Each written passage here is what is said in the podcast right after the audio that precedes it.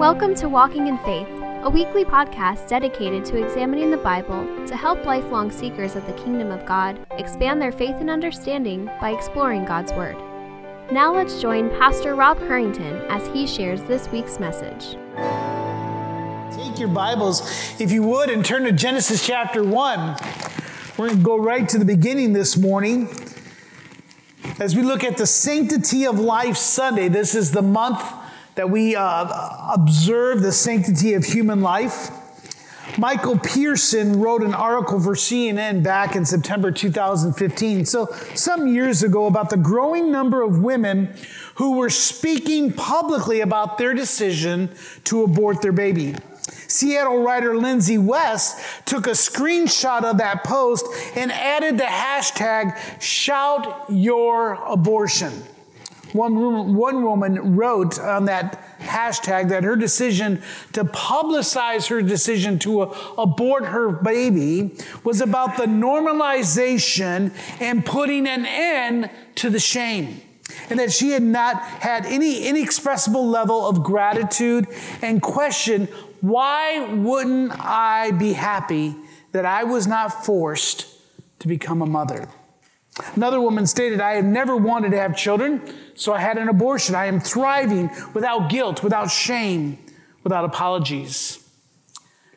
On another matter, another report stated that there was a record breaking number of law enforcement officers that were shot in line of duty last year, 2023.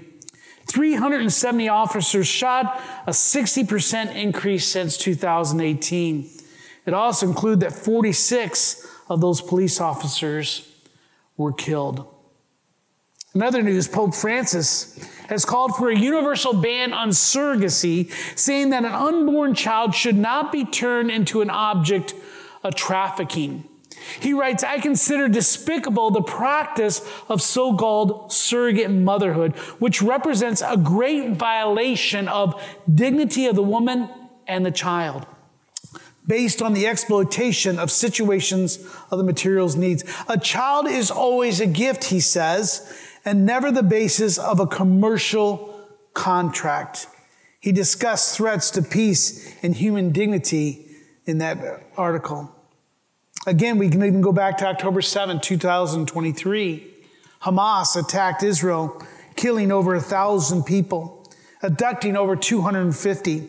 Survivors and released hostages and medical personnel have observed and recorded the brutality inflicted by this terrorist group. About many around the world, even last night and still today, celebrate Hamas and their actions. This is not surprising or should not be surprising to you and I. This world is full of cruelty and brutality toward other humans. It boggles the mind how, how, how terrifying humans can treat one another. History is replete with wars and conflicts, murder and hate. It's not unusual to open the papers and see mothers killing their children, not through abortion, but just murdering their children or children murdering their parents, fathers who are neglecting their families, nation against nation, political, social, and cultural and economic divisions, battle for control. Of course, the root or the reason for all this turmoil you and I know is the wickedness and sinful heart. This unhealthy root affects every part of our lives. All the situations described above are the results of devaluing human life. This devaluation is demonstrated in more concern about environmentalism or globalism or animals, anything else other than human life. Human life is moving down into the list of things of what should be considered valuable. However, to you and I, this is a problem that you and I face each and every day. But there is a solution to this problem. The solution is found in the Word of God. The Bible tells us that humans are God's special creation whose purpose is to mediate God's kingdom here on earth. This morning we are observing Sanctity of Life Sunday. 42 years ago, actually a little bit longer than that, on January 22nd of 1973, the Supreme Court ruled in the case of Roe versus Wade that a child in the womb is not to be considered a human person. In January of 1984, President Ronald Reagan designated the third Sunday of every January as Sanctity of Human Life Sunday to coincide with the University of or the anniversary, excuse me, of Roe versus Wade. We are one week earlier, but there's a method to my madness. But since that drastic decision, over 60 million babies have been murdered in America under the sanction of law. Generations of children of every color, economic, and social class and gender have been brutally slaughtered. Fear, negative impact on the mother's life, financial instability, relationship problems, and an unwillingness to be a single mother are just some of the most common reasons for choosing to abort a child. And though there may be some here in attendance or listening that are not yet convinced, I believe that the majority that are here today do not need to be convinced that abortion is a serious and a, and a sword stain on our nation. For many, this is a political, social, or private issue, and the church has no place in the table of this conversation. However, it must be stated here today with all conviction that that is not true especially since we live in a state that has made itself an abortion sanctuary state. It is now part of our um, tourist attraction to bring tourists here. The Bible is the standard bearer of all that is moral and right before a holy God. Amen? The church must make a stand.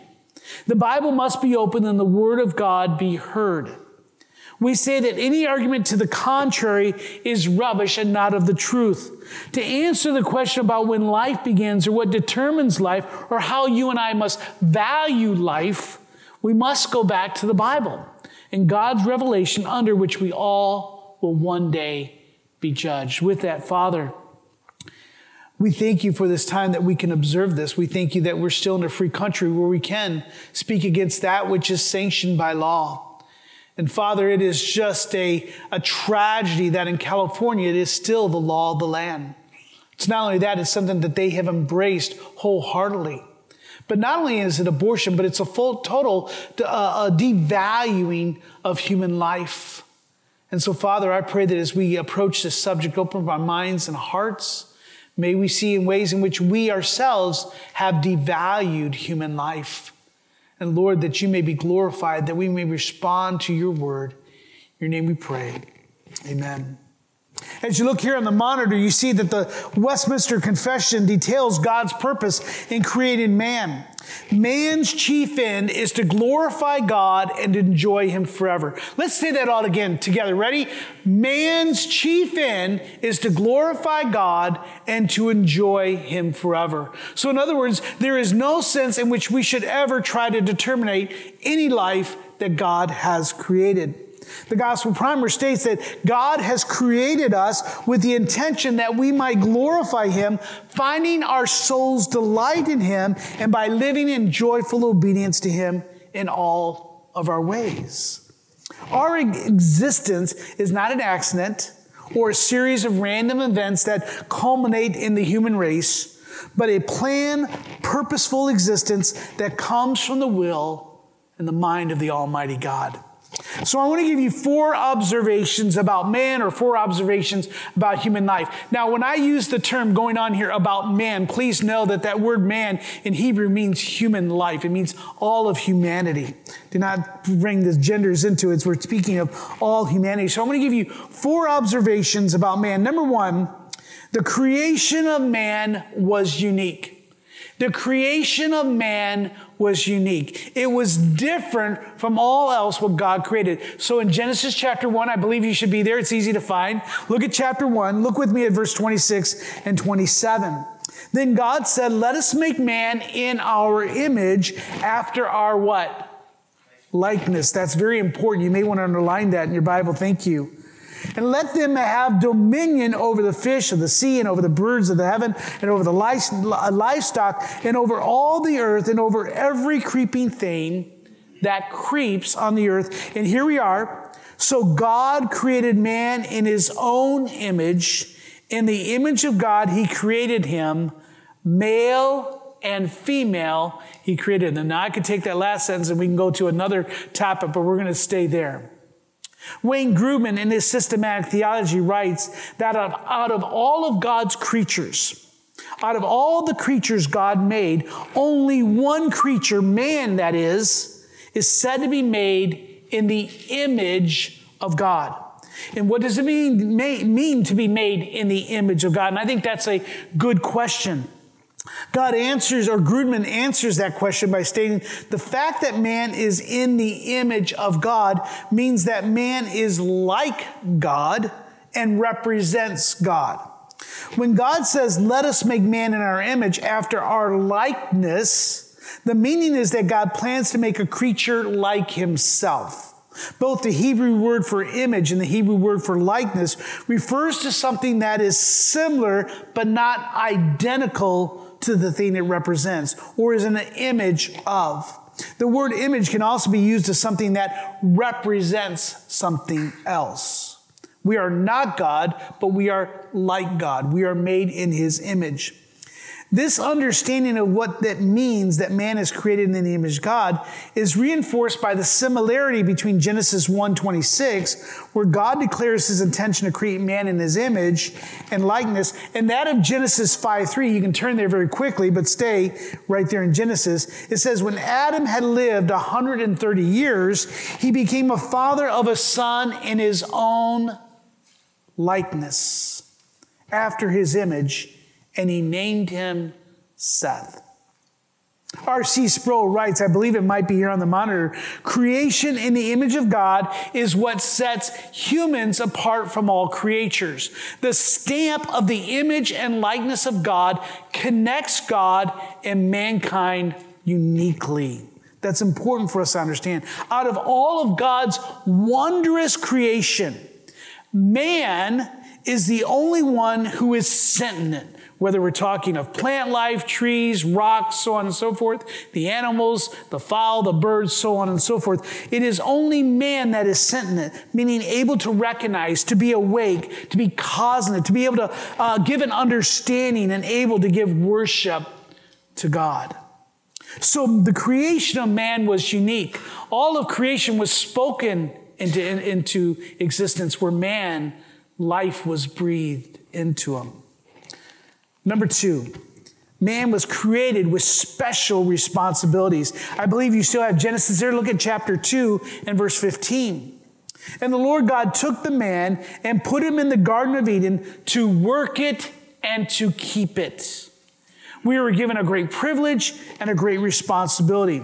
R.C. Sproul continues by writing that man is given the ability and responsibility to mirror and reflect the holy character of God in working and keeping. In mediating his kingdom and rule on the earth, man was given both the authority and the responsibility over all of creation to be fruitful, to multiply, and to fill the earth. So we are created with special responsibility outside of all other creation. Number three, man was created and crafted personally by God. Job 31 and 35, and then verse 33 and 4 read, Did not he who made me in the womb, Job is speaking to his friends, he says, Did not he who made me in the womb make them, speaking of God? Did not the same one form us both within our mothers? The Spirit of God has made me, and the breath of the Almighty gives me life. And Isaiah the prophet cries out, But, O Lord, you are our Father. We are the clay, and you are our potter. We are the work of your hands. Unlike the rest of creation, as I said earlier, we were not spoken into existence, but handcrafted by God Himself. In Genesis chapter 2, verse 7, if you're still in Genesis 2, we read that then the Lord God formed the man of dust from the ground. He formed the man of God from the, or the man of dust from the ground, and he breathed into his nostril the breath of life, and the man, it says, became a living creature. We are created and crafted personally by God. Number four, Man was created with a purpose before birth. Scripture points this out several times. The prophet on Isaiah declares, The Lord called me from the room, from the body of his, my mother, he named me. He who formed me from the womb to his servant, to bring Jacob back to him and that Israel may not or may be gathered to him. For I am honored in the eyes of the Lord, and my God has become my strength. Jeremiah, in a famous section, says, But I formed you in the womb, or before I formed you in the womb, God says, I knew you. Before you were born, I set you apart. David himself, after he served the purposes of God in the book of Acts, is recorded that he served the purposes of God in his own generation, and he fell asleep or died and was laid with his father. Now, just that passage right there, many of you have heard me say before, that is probably the wonder, most wonderful epitaphs we can ever have. For those of you who just put that on my gravestone, he served the purposes of God in his generation, and he died. Nothing greater can be said of any man, of any woman, of any person. What we find from these scriptures is that God has personally created each individual uniquely for a divine purpose. Each person carries the image, the likeness of God. What scripture calls us to understand is the dignity then of the human life. Human dignity is derived from God. It is God who has assigned value to man. We are the God's image bearers. And I say that because we now live in a society that is putting different values on human life. Now, that has always been the case. You know, the rich, the slave, you know, the children, so on and so forth. Maybe what they might consider ethnicity or what race. Now we have it's called intersectionality where if you're at this level of an oppressed person, this is the value you have.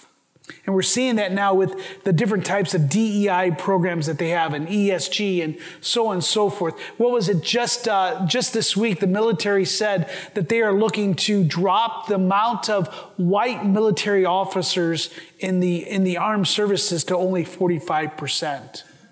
They're putting values on people. And we've done that for generations. We ourselves, many times, can be guilty of that, as we shall see. Former fire chief of Atlanta, Kelvin Cochran, he hit the nail on the head when he confirmed that every person without exception, every person without exception possesses the image of the Creator and has inherent dignity and worth. Now, as I say that, I recognize that there are some people that you and I would not give that to a murderer, someone who might uh, desecrate children. We might say Hamas, they are, they are not worth it. And of course, that's the problem. Hamas does not uh, value the dignity and the value of an Israeli life or of a Jewish life. But even the most decrepit of God's creatures has a value and a dignity. Owen Strachan writes that humanity, as you see here, has been given value, meaning, and hope by God Himself. So, who are we to take that away or to diminish any life or the dignity of those that bear the image of God? The problem is, is that we, even the church and as Christians, those who profess Christ, have not upheld this scriptural truth Instead of pointing fingers at the defenders, the providers, and participants of abortions and others who devalue life, we must understand that we are all guilty of not observing the dignity of human life. And to show you that, let's turn to Matthew chapter 5, the first book of the New Testament. Recognizing the truth that you and I are image bearers of the Creator, we can now understand the Old Testament law of you shall not murder found in Exodus 2013. But as you and I go to Matthew chapter 5 and look at verse 21, we see that Jesus now interprets it fully what was meant by that passage in Exodus 2013 in that law. Matthew chapter 5, look at verse 21. You have heard it was said of those of old, You shall not murder, and whoever murders will be liable to judgment. But I say to you that everyone who is angry with his brother, will be liable to judgment. Whoever insults his brother will be liable to the council. And whoever says, You fool, will be liable to the hell of fire. You have heard it said that was the phrase of Jesus as begins. Now, Christ is not redefining or reinterpreting the law, but correcting the misinterpretations and the abuses of the teaching and the application of the law from the traditions passed down through the generations. Murder, the unjust killing of another, is equated with our angers and insults and even contempt of others. All things that we harbor in our hearts towards others resentment, bitterness, malice, slander, anger all of those things is devaluing another person. It's easy to point out the works of terrorists, the slaughters of Israelis by Hamas, human trafficking for sex and cheap labor, abortions of a convenience, and racism that fuels prejudice and bias. It is easy to point that out into others' lives. It's much harder to investigate, though, the depths of our own hearts to see how we have devalued the dignity of those around us, including our spouses, our children, our bosses, our coworkers, and even the strangers that we encounter. We must recognize how sin has destroyed the value of life. For me, myself, I've learned this the hard way in just dealing with those that use our property and parking lot for sleeping purposes. Randy and I just cleaned in the lot this morning, ran into two families, uh, four people who are living in their cars. And it's very difficult to understand. And many times we want to drive them away, but then in the end, we have to look and say, wait, there's a value in each and every life, whether or not they put themselves in that position or not. Now, before I go on, this is not meant to be a political message, but it's a scriptural message with political implications. And that's important for us to understand.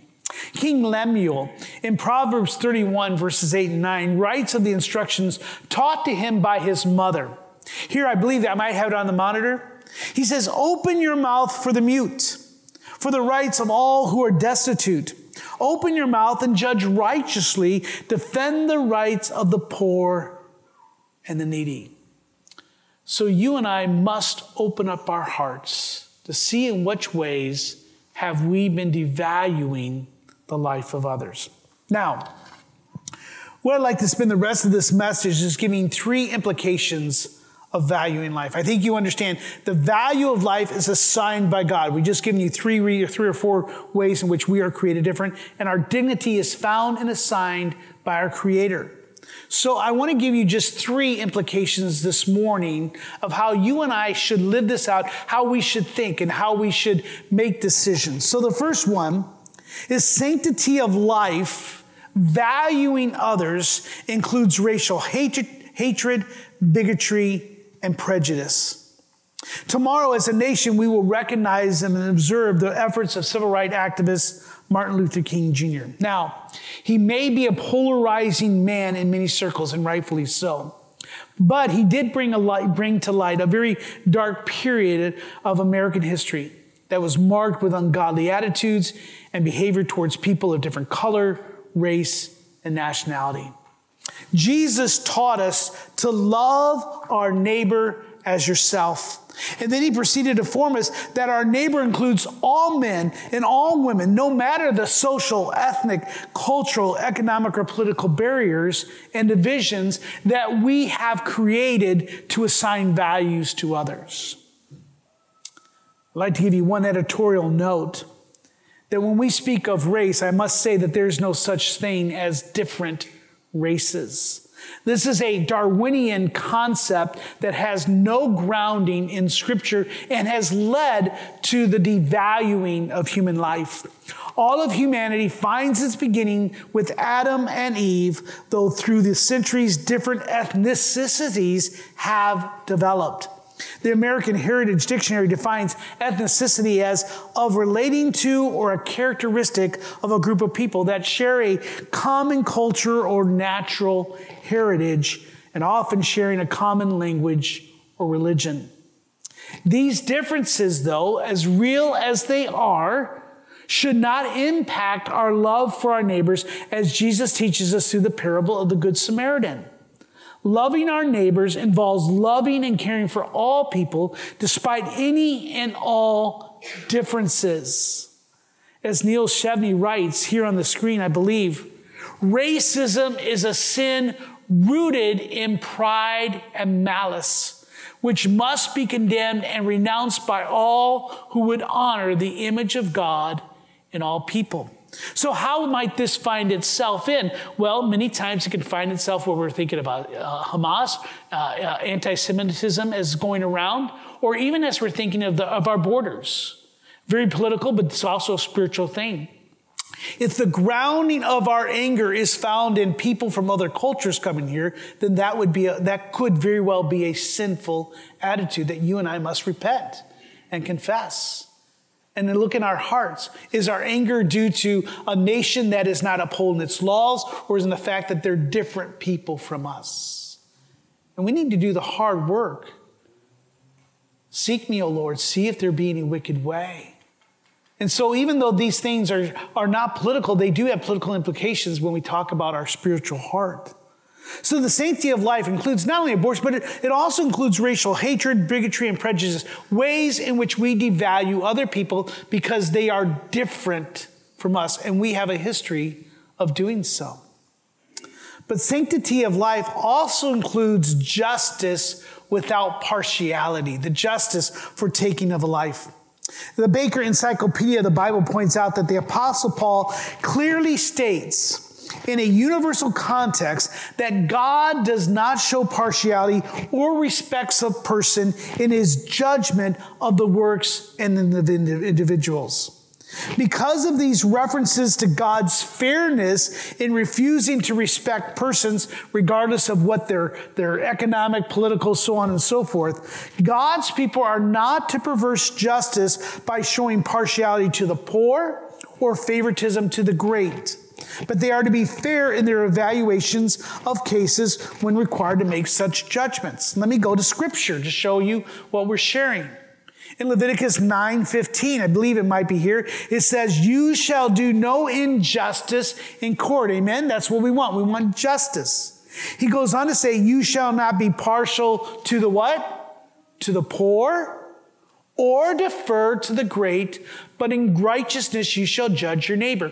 We are now living in a situation, especially since 2020 with George Floyd and Michael Brown and some of the others, where we have lost this concept. Now we have gone from one extreme to the other. Before that, there were times where we were, we were giving, devaluing those on one side of the equation, and now we've gone the other way. And now we live in a system in which it seems justice is very far. They are not to corrupt justice by showing respect to a person because of the fear of man or because of bribery. The favoring of the rich and the slighting, even humiliating of the poor on the basis of external appearance is expressly forbidden in the New Testament, but also to show favor in any sense. James 2 1 says, My brothers, show no partiality as you hold the faith in our Lord Jesus Christ, the Lord of glory. We are not to put different values on different people. This justice includes the requirement of reckoning against those who murder. As an assault against human life, it is considered an assault against God Himself. Genesis 9 says, right after the flood, He tells Noah, and for your lifeblood, I will require a, reckoning. For every beast, I will require it, and from man, from his fellow man, I will require a reckoning for the life of man. In other words, judgment is going to be given to men to judge other men who murder. Whoever sheds the blood of man, by man shall his blood be shed. For God made man in his own image. He's speaking of the death penalty there. In Exodus chapter 21, whoever strikes a man, God says, so that he dies, he shall be put to death. But if he did not lie in wait for him, but God let him fall in his hands, then I will point for you a place to where he may flee. Again, God is, is giving some outs there, but he's saying this is how life is. This is how we value life. To not be for the death penalty, to allow criminals to, to run freely, for justice not to be there, is to devalue human life. Life should be so sacred that it must never be destroyed without just cause. To disobey God in this manner is to devalue life. Now, I, I, know I don't have much time and it doesn't permit me to say much, but obviously we need to look at our system in which we have death row or penalty. If you're going to have it, then you must make sure that it's without partiality and it still considers human dignity, even for those that are the most decrepit and worst of society. They're still made in the image of God.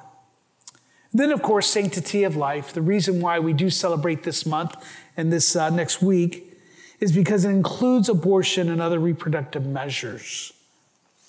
Over a million abortions are performed in America each year. Reports last year indicated that over 40% of all pregnancies in New York end in abortion, a rate that increases almost 6% of pregnancies among African American women. The vast majority, 90%, of unborn children diagnosed with Down syndrome are now aborted. I can't remember which country. It's one of the it's one of the Scandinavians, I believe. They they uh, Norway. Uh, they they are proud of the fact that they no longer have any Down syndrome children that are born in their country. That's only because they abort them. Sex selection abortions are now legal in the wide open right to abortion declared by many states after the repeal of Roe versus Wade.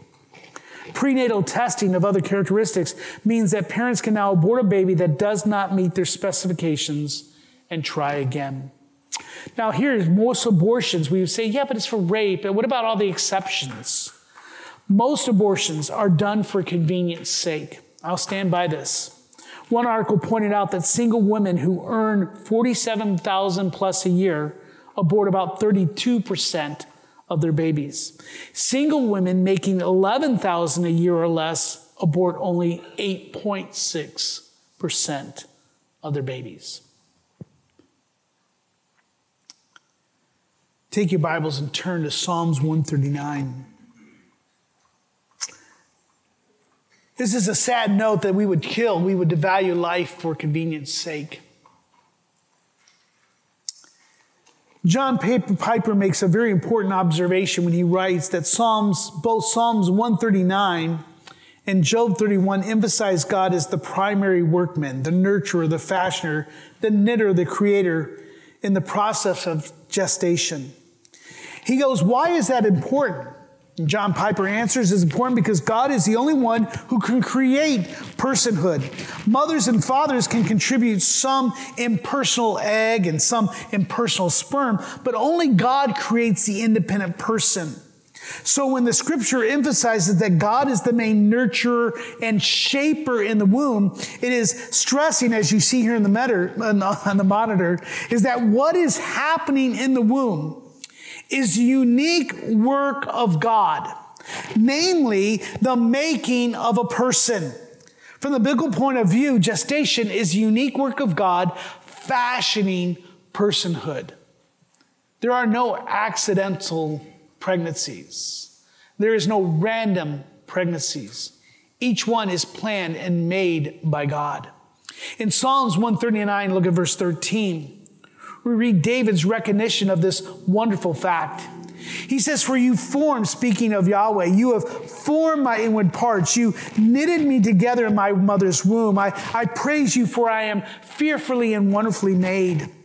Wonderful are your works. My soul knows it very well. My frame was not hidden from you when I was made in secret, intricately woven to the depths of the earth. Your eyes saw my unformed substance. In your book was written every one of them, the days that were formed for me, when as yet there was what? None of them. The Living Well Pregnancy Center this week published a pamphlet for the sanctity of life. And in that pamphlet, they point out the fact that God values all life. No matter the stage of life, he calls Christians to defend the defenseless. As Christian, it is vital that we protect the lives of the unborn children. It does not matter what the world may call embryo, fetus, or whatever. It is a design image bearer of God. We must recognize that. However, this is how many consider the value of unborn children. I'll show this and then go through it. It's hard to see, but it's a man carrying three boxes. It's labeled medical waste. That's filled with babies who were murdered.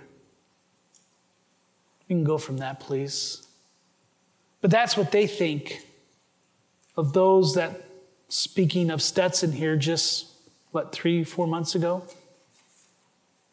In some cases, right to the point of birth. There are now philosophers who are, who are now proposing, pro, proposing that afterbirth abortions should be legal. This belief has brought me, I'm going to speak of Rob here at this moment. I'm not speaking for the elders. I'm not speaking other than just my own personal belief. This is, belief has brought me to the opinion that we ought to support the total ab- abolition of abortion. No exceptions, no reasons. This belief has brought me to that. Josh Doss testifies that the uh, abolitionists have convinced me he says the unborn deserves equal protection under the law. Incremental measures merely regulate when and how murder is legally permitted. This is unjust. Consider me an abolitionist. That's what we have done, even in states that would be considered conservative and against or abortion being pro life. We now just regulate when and how murder is legally permitted.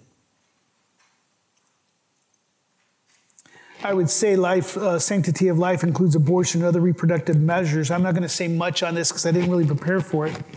But I would say to those of you, especially our, our couples here, our married couples, is I would consider IVF and many of the other surrogacies and other things is something you need to consider strongly, biblically. We can speak more of that at another time. But in all reproductive measures, we must consider what God's will is for us in that regard.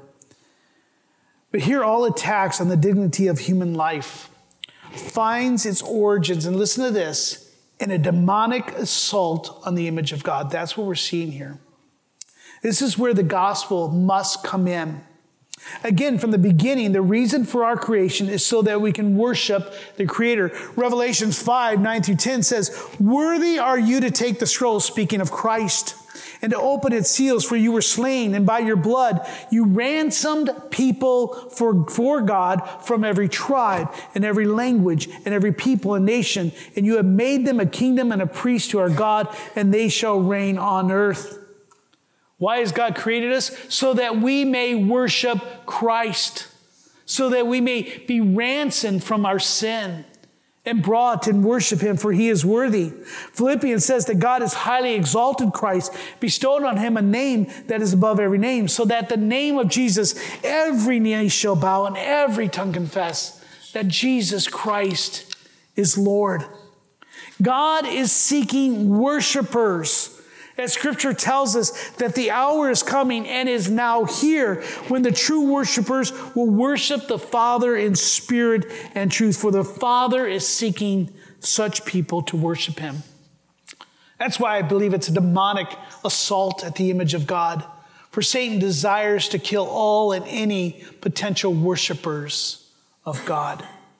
God is calling all human life all of humanity from every tongue, tribe, nation, and gender and race to worship him and to declare his glory. Amen?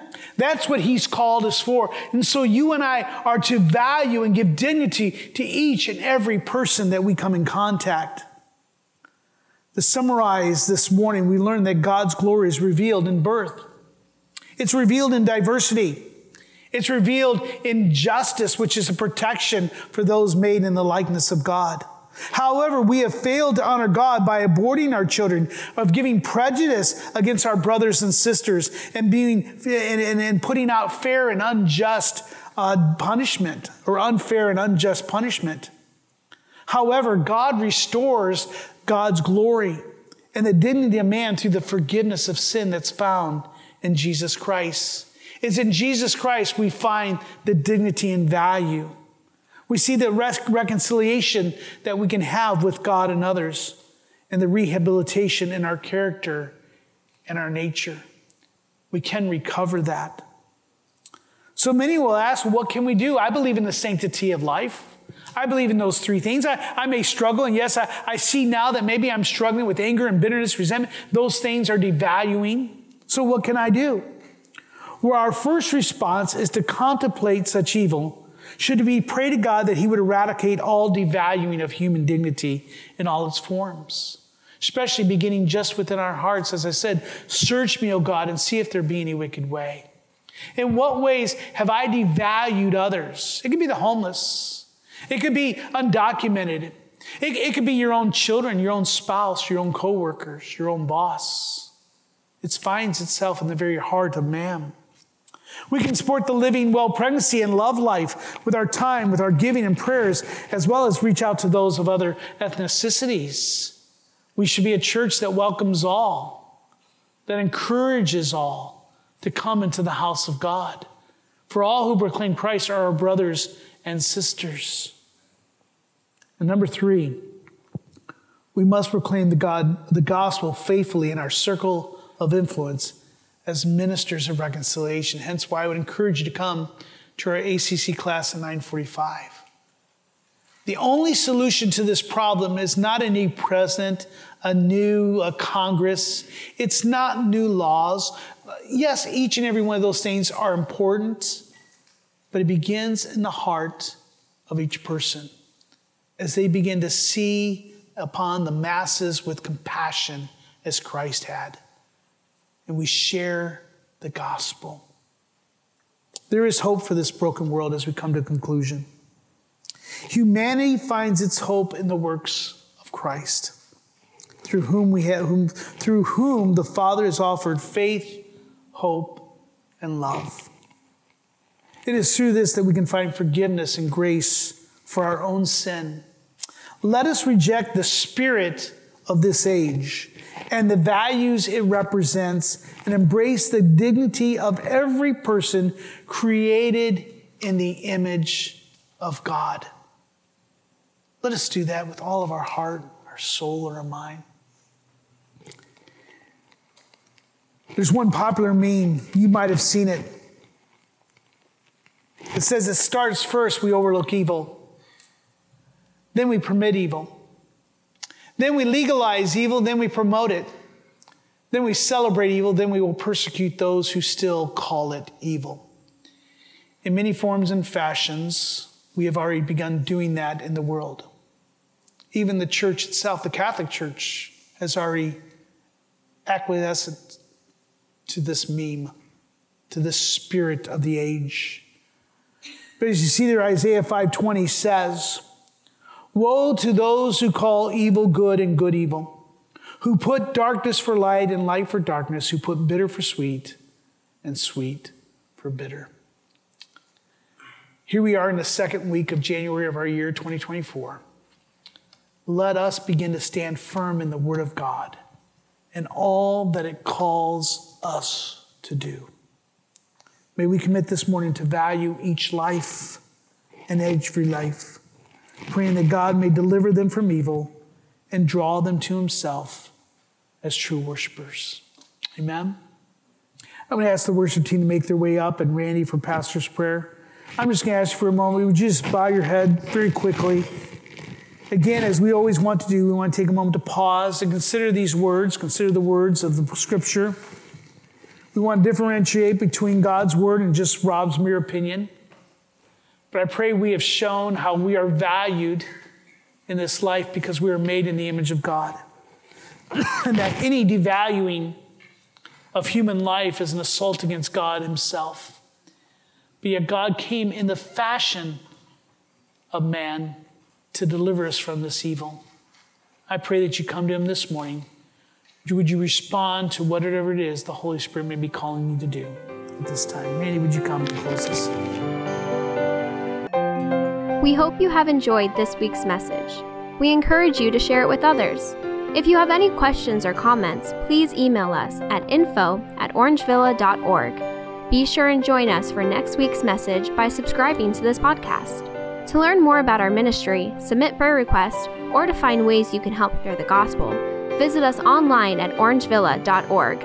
Till next time, we hope the grace and peace of God's love be ever present in your life.